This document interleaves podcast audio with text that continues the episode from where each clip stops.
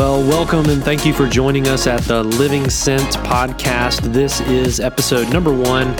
And since we're just beginning, it would mean the world to me if after listening, you would rate this podcast and leave a review as well. Or if you find this content valuable, sharing it with a friend via social media would mean a lot to me as well.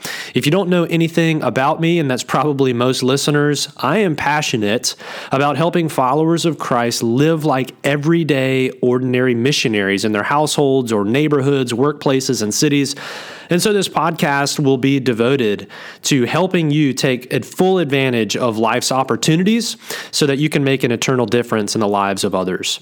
I currently live in Tallahassee, Florida, which is the capital city, and I serve as an associate pastor at one of the local churches here in town. It's called Canopy Roads Baptist Church. Shout out to Canopy Roads. I'm married to my amazing wife, Lindsay, whom I've known since the fourth grade. And no, we have not been dating since the fourth grade, but I did ask her to be my girlfriend then. Uh, she turned me down, but I was persistent. And finally, she said yes in college, and the rest is history, as they say.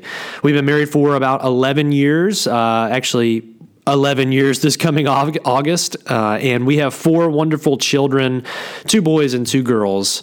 Uh, a little bit about the idea of living sent as well before we jump into today's content. I've written a book called Living Sent that will be available this year, and our local church is currently using this as a resource to train and mobilize Christ followers for everyday mission. Last year, we trained 47 individuals, and this year, by God's grace, we're going to be formally commissioning around 35 of those people to serve and love our city with the gospel. If you'd like any more information about the book, Living Sent, or if you'd just like information about me, you can go to my website, justinwester.com, and sign up for the newsletter there. You'll be alerted as to when that book releases, as well as uh, when new content is available on the website as well. Here's what you can expect from this podcast. I plan to release a new episode on the first Wednesday of every month, and there may be an occasional bonus episode from time to time, but my promise to you is that I will work really hard to deliver quality content that is not only beneficial to you, but it would also be beneficial to the church or community or organization that you are a part of. These podcasts are going to be accompanied by what I'm calling show notes, and you can get a basic recap recap of the content covered in each ep- episode by looking at those. And there, all, there may also be some discussion questions for you to look through and uh, a few links to books or other resources that may have been mentioned throughout the podcast itself. I would love, love, love to hear from you. So as we journey together and you have questions, uh, please forward those questions to me at my website's contact page. Again, just go to justinwester.com and navigate to the appropriate tab there. Yes, I do read those so please send away. Now let's jump into today's content. What is Living Sent? I'm going to give you three things that Living Sent is. And here's the first one Living Sent is a calling. Living Sent is a calling, and it's not just a calling for clergy or for church professionals or a special class of Christians. It's for every Christ follower. Let me say that again. Living Sent is for every Christ follower. If you'll recall in John 20, 21, Jesus said, Peace be with you. As the Father has sent me, even so I'm sending you. So here is the reality. If you identify as a Christ follower, you have already been sent. You have already been sent by Jesus to join him on mission in the world. And one of the challenges that the church is facing today is that being a Christian and being a missionary have been separated into two completely different categories. And let me give you an illustration that, that shows this. In 2013, I was working for a department at a Christian university, and we were recruiting for a trip that we were taking students on over spring break. And myself and a friend of mine were up in front of a large evangelism class, and we were uh, making this announcement before the class got started, asking students to, to join us on this trip. And my buddy said, Hey, I'll go first, and then you fill in the details. Tell the kids how to, you know, sign up and where to go after this. And so he jumped up there with his microphone and he said, Raise your hand if you're a Christian. And keep in mind, we're at a Christian university in an evangelism class. And so almost every single hand went up. And this was a large class, somewhere around 200 students. So almost every hand goes up. And he said, Good, good. He said, All right, now keep your hand raised if you're a missionary. And almost every hand dropped. Let me ask you this What would happen if you asked those in your church the same questions, but instead of the hands dropping, what if they confidently stayed raised? Before we move on to our next point, I want to share a quote with you from C.H. Spurgeon, who said, Every Christian is either a missionary or an impostor. Every Christian is either a missionary or an impostor. And so that's the first thing that living sent is. Living sent is a calling, a calling for every follower of Jesus. Here's the second thing that living sent is living sent is a posture. Living sent is a posture. Here's how Merriam Webster defines posture it's a particular way of dealing with or considering something, an approach, or an attitude. Let me give you an illustration of what I mean by posture. Uh, I grew up playing baseball.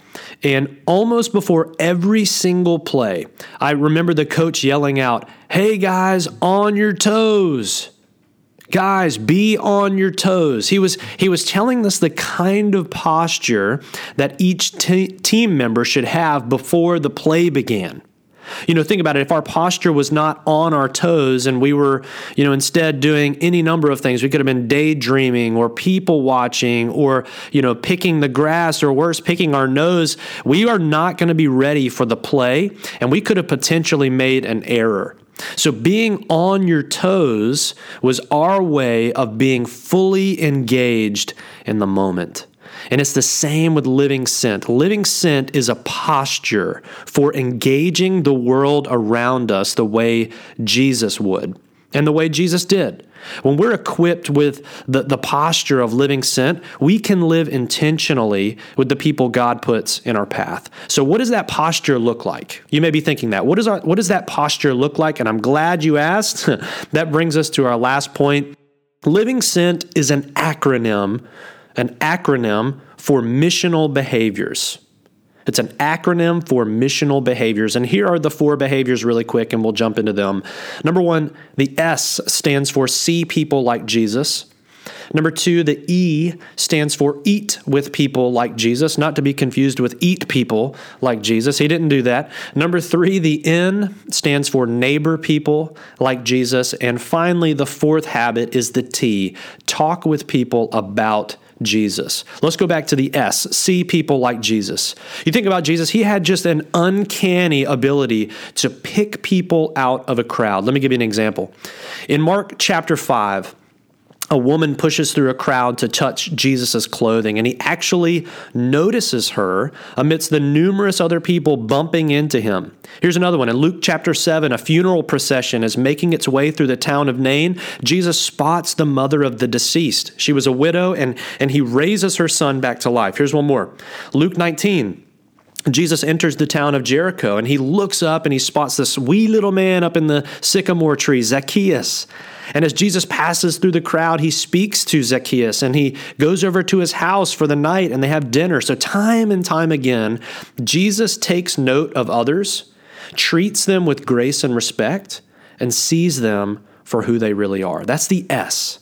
The E, eat with people like Jesus. Jesus leveraged the mealtime to do some of his most incredible work, to, to teach some of his most profound truths, to train some of his most committed followers. Let me give you some examples. Soon after uh, calling a tax collector named Levi to be one of his disciples in Mark 2, Jesus is seen at a party with the local riffraff, if you will. It's, it's during this meal that he says, I came not to call the righteous, but sinners. It was during a meal that, that uh, at a prominent Pharisee's house that Jesus publicly forgave the sins of a prostitute. It was during a meal at a chief collect, uh, tax collector's house where Jesus said, The Son of Man came to seek and to save the lost. It was during a Passover meal where Jesus instituted the Lord's Supper. And it was only over a meal where the disciples on the Emmaus Road recognized the risen Christ. All of this occurred around the meal when he was eating with other people. Jesus' intentionality around the shared meal was instrumental in carrying out his ministry while on earth. Here's the third one neighbor people like Jesus.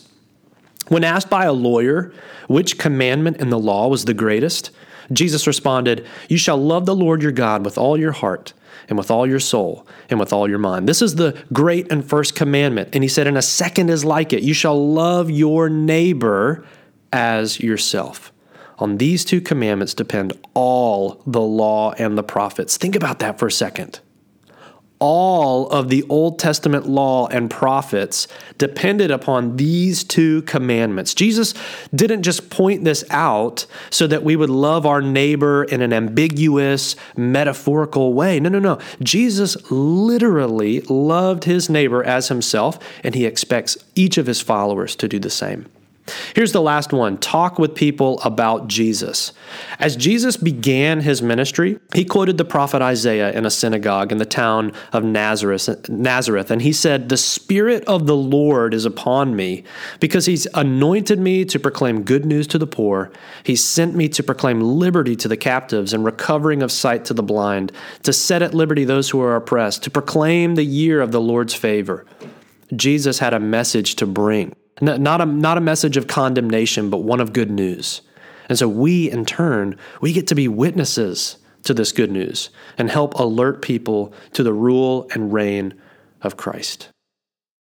Ultimately, guys, these habits help propel each of us outward into the world to join Jesus on mission in future episodes, we're going to go deeper into each of these habits and discuss how we can begin to incorporate these into our regular rhythms and our regular routines so that eventually they actually become part of who we are.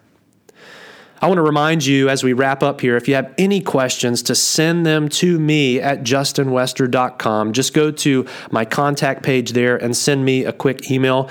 If you did like this episode and you want the show notes, just again go to justinwester.com, navigate to the podcast page, and request them there.